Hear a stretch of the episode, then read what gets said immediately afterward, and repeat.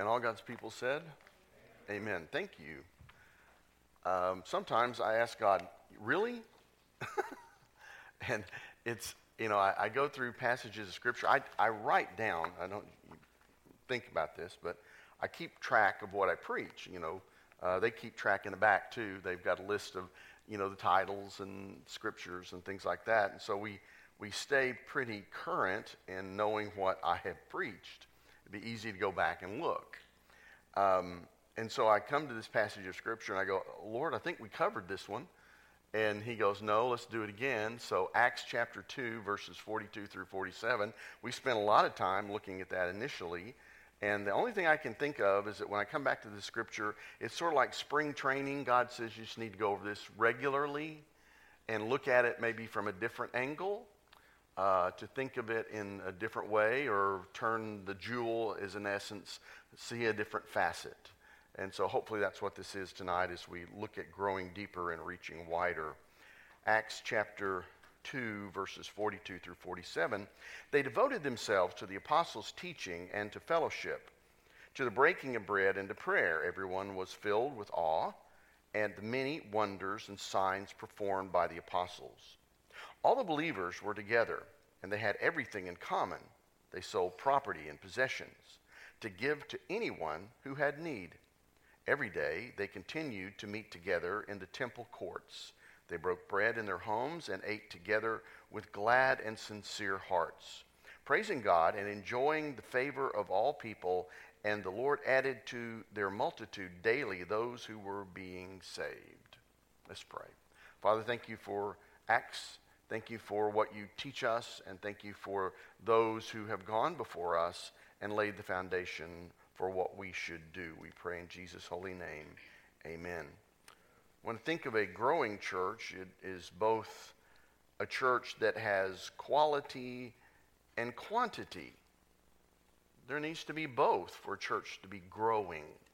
Uh, there are always issues in church plateauing and going in different ways, but ultimately you want to see quality as well as quantity. And so that really gives you the idea, I think, of the message growing deeper and reaching wider. I don't know, when you think about growing deeper, I, I think about plants. My family likes to grow things, and they're involved in, in planting. And so when I think of plants, obviously I think of roots. Uh, have you ever seen a plant that grows deeper and not taller? I have not. Generally, when they grow deeper, the roots go down and the plant grows taller because it has that root system to give it stability and to draw nu- nutrients and water from. Reaching wider, I think, is something a little bit different. I think, uh, uh, you know, how far can my arm reach? And I can tell you, as a five foot something person, uh, trying to reach a light bulb, it's pretty short. I can't, you know, I'm, I'm, constantly looking for a stool or a, ladder or something. You know, I just cannot reach. I can't even reach those blinds over there. That just frustrates me to no end you know, so it's just like that's called tall guys to come take care of that, you know. Uh, the idea here is I, I, we want to reach more people. We want to grow deep, yes, but we want to reach those we have not reached yet. Growing deeper, reaching wider. Because the problem is stagnant churches. Some studies, and this is what I gather from that idea of growing, is that some churches after 10 years of existence, cease their growing and only grow biologically. What I mean by that, that's just the people within the body of the church. Add kids and grandkids and things like that, and they just don't reach other people. And that seems to be a uh, statistic that holds true. It's one reason why a lot of uh, denominations are involved in starting new congregations uh, church planting, and this is called. Uh, starting newer, because newer congregations tend to grow faster. So wh- where, do I, where do I place my emphasis? Do I place it on a church that's stagnant? Yes, it needs help, but would it be better to start new churches and see them grow faster because that's the statistic and a way it generally works? Um, we might not like that statistic, but that seems to be the way it bears itself out. So tonight, what I want to do is help us to learn from the early church things that they did to grow deeper and to reach wider. First of all, growing deeper. We uh, look at the issue of who needs to grow deeper. Well, I tried to think a list of some people. You know, if we need to grow deeper, who needs to grow deeper? I think, first of all, people who have just received Christ need to grow deeper. Wouldn't you agree? They need to know Jesus better. They need to develop in him. They're, they're that new soil. They've just received the word. It's just been engrafted into them. And, and they should desire to grow deeper, or else that seed will not grow. It's like the seed and the thrower and the sower, as those seeds hit sometimes soil that's hard and it can't take and grow. We want those to hit some soil and allow them to be able to develop. So I think people who've just received Christ, I think people who are suffering from trials and persecution. You look at 2 Peter, and you know they certainly believe that that people needed to grow and develop because they're in the midst of trials and suffering. The devil uses those to make us stumble and to fail, and yet God uses the very same trial as a test to develop us and strengthen us in the middle of the storm as we depend on His grace. We grow, like the apostle who prayed that God remove that from him three times. Paul said that thorn's just not going away, but his grace is sufficient. And so he developed and he grew. He grew deeper. I think people who live and work among unbelievers need to grow deeper. We're supposed to be able to answer every man of the hope that is within us. If we do not have an answer, we can't tell them why the hope's there. We need to grow deeper. And the problem is that in midst of living among unbelievers, there is temptation, is there not? I mean, if you've ever worked in a job where the people around you are not predominantly Christian, you know the temptation that hits you every day. They, they even seem to rejoice in the fact that they're trying to get you to do something they know you shouldn't or don't want to do. So we've got that temptation out there, and, and we have to be able to say no with confidence. I know why I'm saying no, and I know why I don't want to do this. No. I've, Teresa and I have always thought it amazing over the years. the Family members would ask me and her to do things on Sunday. It's like, you know what I do, right? Well, you know, you can miss every now and then. And, and it's not, no, it's not the way that works. I mean, you, can you just take off work and anytime you want to and do anything you want to? Uh, I, I don't think that works exactly like that. And, and then I would have people who would, some, some family members, I mean, seriously, they, they would say, hey, why don't you go with me? And, you know, we always go out to, uh, you know, this little place, and this little place literally is probably a bar. You know, when they say that, they don't say it's a bar. Then we go to this little place, and we, you know, we just meet with some friends and stuff like that. Is, uh, is it a bar? Well, yeah. I don't think I need to go there. I, we, we lived in Oklahoma City, and right in our, next to our parking lot was a bar and we had to go talk to them occasionally because their the employees or customers would take advantage of our parking and we needed our parking. And so i'd say hey deacon come go with me. We're going to the bar. Because i'm not going in there by myself. I'm taking somebody with me so everybody understands what's going on here you know. And by the way those are dark places. I, I was always amazed. Open the door and it's like i can't see anything in here. But they would ask me to go and it's like i can't i, I don't want to do that and I would tell them why. People who live and work among unbelievers. I think also people who need to grow deeper are people who are in, let's say, the service. And I don't mean military service, I mean the Lord's service, who minister for Him. Those who do work for Him need to grow deeper. Whatever kind of ministry you have. And, and I don't think of me just being the only one in ministry. We all have ministry. And some of us have more formal titles, and some of us have committees that we serve on that are a little bit more organized in that ministry. But you all have some sort of ministry, and you need to grow deeper. I think because the devil puts a priority on leaders, people who minister and touch other people's lives. If I can make them fall, Satan would say, it'll affect a lot of people, and you know that to be true. How often is it when we see some minister on television or on uh, news that has done something and has fallen from his position because of some overt sin? How many people does that affect? Hundreds, maybe even thousands. is it any wonder that people who need to grow deeper are those who in ministry because there are people in leadership, if Satan can destroy them, he can destroy a lot of lives. I think, in other words, when you look at that list, uh, people who receive Christ, people who are suffering, people who work among unbelievers, and people who are in ministry or in service for the Lord, that's just about everybody. All Christians need to grow deeper. It's just part and parcel of who we are, regardless of the number of years you've been a Christian or the length of ministry or the time and service. Eh, no one is exempt here from developing and growing deeper. If you claim you're a Christian, then you're aimed to grow deeper in your walk with the Christian life. You know, when I use the illustration of, of something like a plant that grows deeper, I recognize that plants have life cycles and, and that, you know, some are annual, some are biannual, some just grow and, you know, that's it and we're done. But that's not true with you and I. We never stop growing and developing, growing deeper. We only grow bigger and bigger. And I think of those giant redwoods in the United States that people can drive cars through. You know, that ought to be our goal, not, not not the okra in the backyard, not that deep that I can reach down and jerk it up, but a redwood. That ought to be what I envision my life being like as I grow deeper for the Lord. You know, in, in other words, I, I think how is the next step. We should grow deeper. I think we devote ourselves to the apostles' teachings. That's what it said in Acts chapter 2.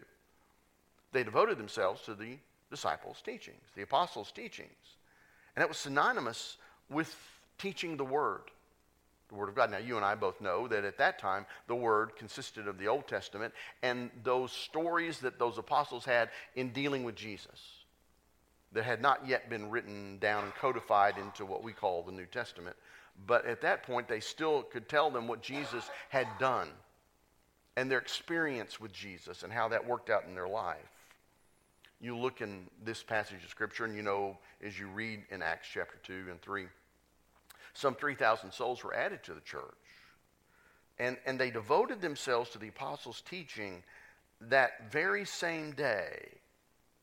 The apostles put importance on growing those people, having them sit down and listen to the Word of God. And it is this event that made those new believers grow and mature you and I both know it just doesn't, it's not like a, a program where we, we load up every day and God sticks some new stuff in and we're updated. It'd be fun if that was the way it is, but that's not the way it works. It's through studying the Word, rightly dividing the Word of truth, and maturing and growing by putting that Word to practice. You and I grow and develop. Those verses in the Bible that give a, a great deal of of emphasis on teaching and learning the word. I think of Joshua 1:8, keep this book of the law always on your lips, meditate on day and night so that you may be careful to do everything that is written therein and then you will be prosperous and successful. Or I look at Psalm 119. I mean, how many verses through Psalm 119 talk about the law, the statutes, the word, you know, all those uh, words that are used as synonyms for God's word over and over and over again. Just that one chapter in the middle of the Bible in Psalm 119 tells us about how important it is to understand God's word to grow and to develop. Multiple verses tell us that. I think we devote ourselves to the apostles' teachings and also with the fellowship with fellow believers we, I've used the phrase a couple times in the past few weeks no man is an island. And if that is the case, uh, I firmly believe that every Christian cannot stand alone by himself or herself. It's not possible. It's true that God is there to help us, but it's also true that He empowers each of you with specific gifts to help the rest of us be ministered to and accomplish His will. I have a gift, you have a gift, you use those gifts, those gifts multiply, and it helps me to be a better person, it helps you to be a better person. Fellowshipping means gathering together as one. You read in the New Testament, those words are used over again, and they were in one place and they were one accord, they were one mind. That, that was fellowship. That's what fellowship meant to them. It's a gathering where one needs, in its utmost importance, to be of one mind together with the people who are there it's edification, it's encouragement, it's the fanning of the flames of that maturity that you're hopefully developing that, that wants you to continue to grow and to develop. And it's all done in love. It's done because you need it and because I need to minister. Those things help us to develop fellowship. But today, in most churches, fellowship's an activity. It's not a mindset. It's, a, it's an event. Uh, you know, we always joked growing up, fellowship was in the basement of Springdale Baptist Church, pink punch, and stale cookies. you know, that, w- that was fellowship. Let's go have fellowship. You know, and it, that's not what fellowship is. The simple truth is tell me who your friends are, and I will tell you who you are. Who you're around and who you feed off of and who feeds you develop you as a Christian. I think, thirdly, in, in, in, that growing deeper, is remember the message of the Last Supper. I can't think about growing deeper without thinking about how I got there. Even as we look at the morning message over the next couple of weeks and think about that issue of Jesus and holding bread and breaking it and blessing it and, and giving it. I remember the Lord's Supper. They gathered together, they broke bread. The breaking of bread becomes for you and I an ordinance. This do in remembrance of me. As often as you do it, remember certain things. It helps me to remember the death, the burial, and resurrection of Lord and Savior. Review with me again 1 Corinthians 11 23. For I received from the Lord that which I passed on to you. The Lord Jesus, on the night that he was betrayed, took bread. When he had given thanks, he broke it and he said, This is my body, which is broken for you. Do this in remembrance of me. In the same way, after the supper, he took the cup, saying, This cup is the new covenant in my blood. Do this whenever you drink it in remembrance of me. And whenever you eat this bread and drink this cup, you proclaim the Lord's death until he comes. To break bread means to remember Jesus' death on the cross. I through that activity, remind myself what it took for me to have the grace of God and forgiveness. It acknowledges that Jesus paid the ransom for my sin, for my life. Were it not for his sacrifice, I could never have approached God. I couldn't have offered enough. I couldn't have lived good enough. I never could get across that bridge of my sin. But Jesus broke that and paid the sacrifice. I look at that Last Supper and I remember that I have to identify with Jesus. Take up your cross and follow me. I, am reminded that our sin has been crucified with Jesus on the cross, and now I'm dead to that sin, and I need to live that way every day. I remind myself that. That helps me to see that when I look at the Lord's Supper, the price that was paid. I remember Jesus' resurrection, and I think about the second coming as I remember that he's coming again, I think how he was raised and his promise to the disciples that this was not the end. When I break bread, I think it's a declaration of faith. These are things in which I believe. I believe in what Jesus did. I believe he was resurrected three days after he was in the tomb. Although I didn't see it, it's an act of faith, isn't it? When I break that bread, I'm reminded of what he did and that I believe that. I have faith in that. I think it's also promised us that one day our Lord will come back. John chapter 14. I go prepare a place. If I prepare a place, I'll come back and receive you unto myself, that where I am, there you may be also. I have not seen that place, but I believe it. When we were looking for a house in Edmond, where we live, I looked at a lot of houses. I saw a lot of houses. I walked through a lot of houses uh, I, I, saw places I could live. And eventually it came to the place where we live now. And you looked at it and said, This is where I want to live. I, I haven't done that in heaven. I accept by faith that He's preparing a wonderful place for me, that when I leave this life, to be absent from the body is to be present with the Lord. I have that promise from Him.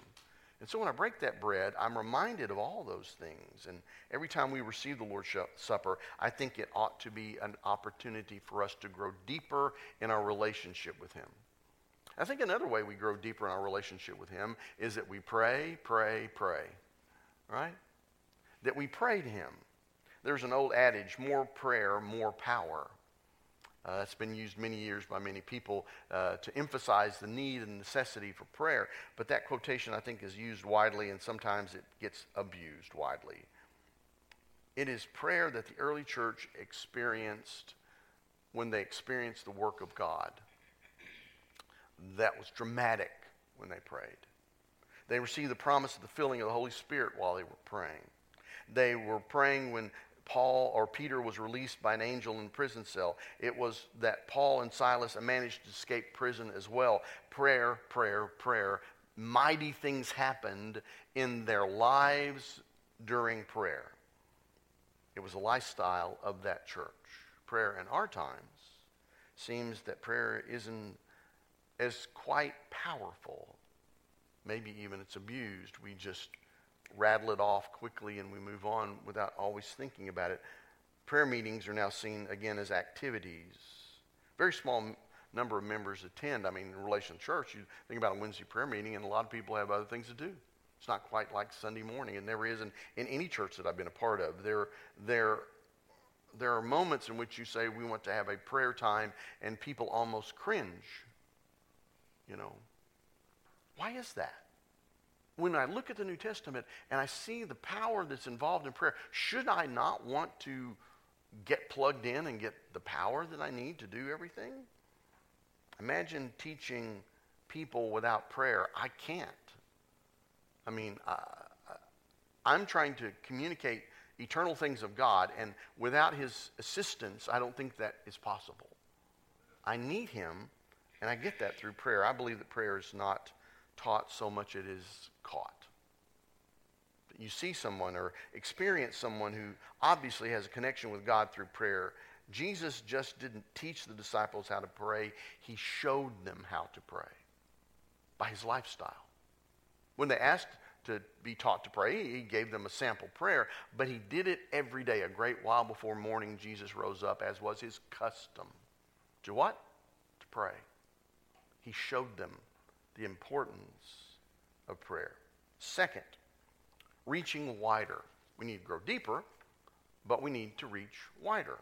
Who are the people that need to be reached? Well, I think, first of all, the reach. The first group that needs to learn how to reach wider are those who are already deeper in the Lord. Those are the brethren, the sisters, those who know the Lord. I think we should think about the church and the love that the Bible says we should have for one another that will be proof of who we are.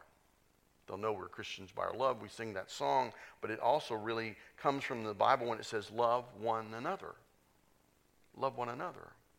We must do the same thing today. If I'm going to reach, I need to reach the people first who are here, who are the brethren, and show my love to them. It's not that I'm ignoring the people out there, they're another group, the reachable. I think you can think of, of, the reachable in two categories. First, the reachable for me is the ones that we would call our household. The Greek word for that is oikos. That's the family. Uh, we can think of ourselves as the family of God, an oikos of God, a household of God. But you also have a household.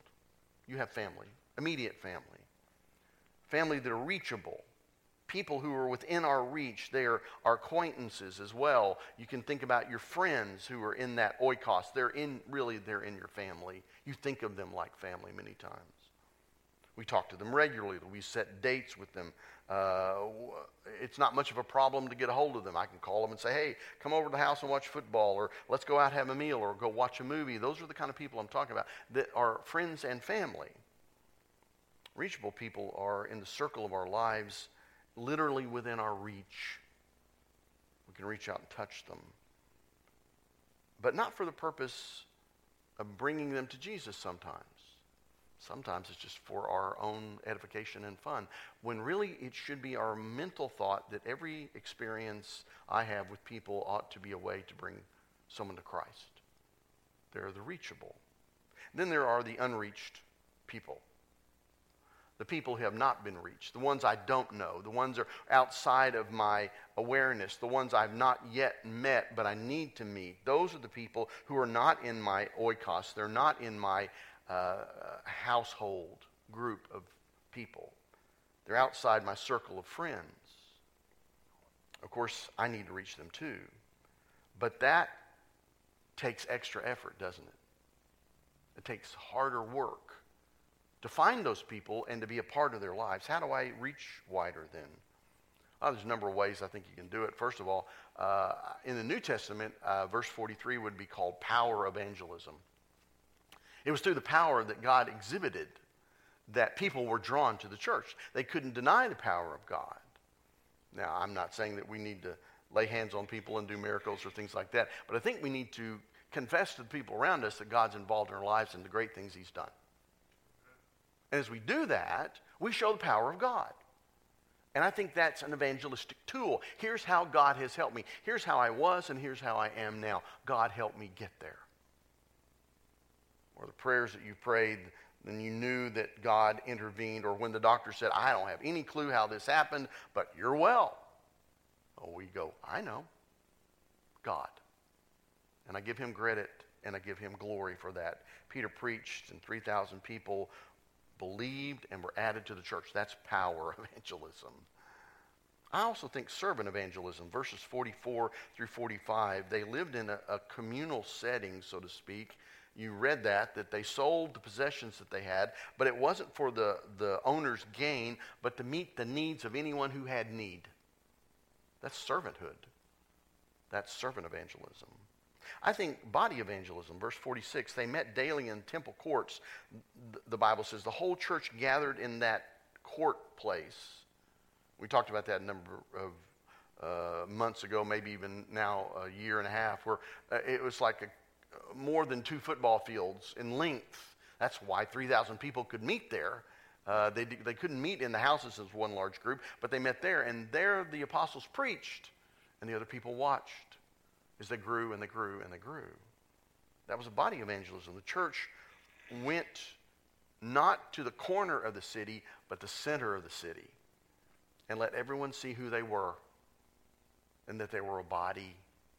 I think also there's oikos evangelism, there's that word again, uh, home evangelism. If you think of a home in that day, you probably couldn't get more than 20 people crammed in a home of that type of house. I mean, I can get a lot more than 20 people crammed in my house today. But back then, that's about all they could do that. And it, and it says they went from house to house. They were near each other. They were friends with each other. They, they knew each other. The early church focused on evangelism through households by a household evangelism, inviting people over and ministering to them and sharing, in essence, Jesus with them in that household setting. You read Acts 16 31, and I think you can get that picture. I think also, how do I say it? Life testimony evangelism. The church found favor with the people. And I don't mean testimony in the sense I want to tell you about Jesus, but how they lived, their life testimony. Does what I do match up with what I say about Jesus? And their life evangelism brought people to the church. They had favor with the people. They looked at them and they, they believed that they were the people they said they were. And they let them share the gospel with them. You know, I think sometimes I don't know my neighbor, they're a stranger. But my neighbor seems to know a lot about me. they know when I'm happy, they know when I'm sad, they know when I'm angry, they know when I'm joyous. Maybe it's harder to witness to those people who are around us than it is people who have never met me before. People in my neighborhood know me. They can see me. They can see how I act. I think that's the way we have to live in a, in a, a life testimony evangelism. The early church was doing it right, and they came together and they enjoyed the favor of the people around them because of the way they lived. Now, they, they weren't doing it to, to, to engender favor with those people, to, I want to make you like me, but just the way they lived made people want to be around them. You see, you, look at the New Testament and you look at the way some of those cities lived, and you recognize they were godless. They were horrible places to live. And then you had this pocket of Christians who treated people fairly and nicely and loved them and cared about them and did things and went the extra mile. Why wouldn't you want to be around people like that? And people wanted to. I think a lifestyle evangelism. And I look back at that and I remind myself, and the Lord added to their number daily. I have to remind myself it's the Lord that adds people to the church. I mean, I, I, I, start off with talking about quality and quantity, and the first thing we go is, oops, you know, not a whole lot of quantity. But I have been reminded, Adrian Rogers said it many years ago, it's not your responsibility to fill the pews, but to fill the pulpit as a pastor. It's my job to preach and to leave to God what He will do with the church. And the same is true for you. I, I, share with you all those evangelistic ways that you can be involved in a person's life, and, and yet we don't feel dissuaded if it doesn't happen how we think it should happen. I just have to be faithful and leave the rest to God. It's his responsibility to do what he, he will add to the church. Our work is to minister to the people around us. The Bible says, and the Lord added to their number not just to their spiritual growth, He did both. God is, I think, number conscious.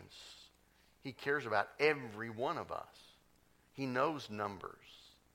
I've had I've been in churches where you know people I I served in associational level and I, I was trying to get uh, statistics from churches so that we could do our numbers and show where we were going and plot things and whatever. And there's some churches that never wanted to give statistics. I think partially they were embarrassed, but others because they believed that numbers counting was wrong somehow. Don't you know God counts noses? He counts the hair on your head. Doesn't he? Know what the Bible says? He knows you. He knows who you are. He counts. And he wants you to be with him in heaven. I think the Lord adds those who are being saved, the Bible says, at the end of the chapter. Hopefully, the people who are being added to church are saved people, right? Now, you and I don't know. We might have someone come down the aisle. We might experience someone. They may fool us. They may go through the baptismal waters. They may transfer a letter. They may tell us that they're saved. And maybe they are, maybe they're not. Again, I'm not the judge. God is. And so I have to depend on Him to add those to the church that are saved. No person was added to the church unless they had experienced a change in who they were salvation, redeemed. So, I think we should not believe in the principle that says it's okay if we're a small number as long as we have quality. Uh, God's concerned about both. We can't give in to that mindset. A church who grows in quality, I think ultimately we have a church who can grow in quantity. A growing church is a missionary church. A growing church has missionary Christians in it who care about the reachable and the unreached. That should be our focus. That should be our challenge. And Lord, lead me to that place where I'm that kind of person. Will you pray with me? Heavenly Father, we come to you and thank you for your word and what it teaches us. We pray that you lead us and guide us as we look uh, fresh and anew at Acts chapter 2 tonight. A passage that we know, a passage that we've studied before, and yet you tell us new things every time we come to your word. You remind us of what we should be about. So I pray that we would be about your business, that we would be those who seek to minister to the reachable and the unreachable both, that they might be added daily to your church. We pray in your holy name. Amen. God bless you. And I, I want to thank you again. I have hundreds of reasons to thank you for your gifts this morning, and we certainly appreciate your generosity. God bless.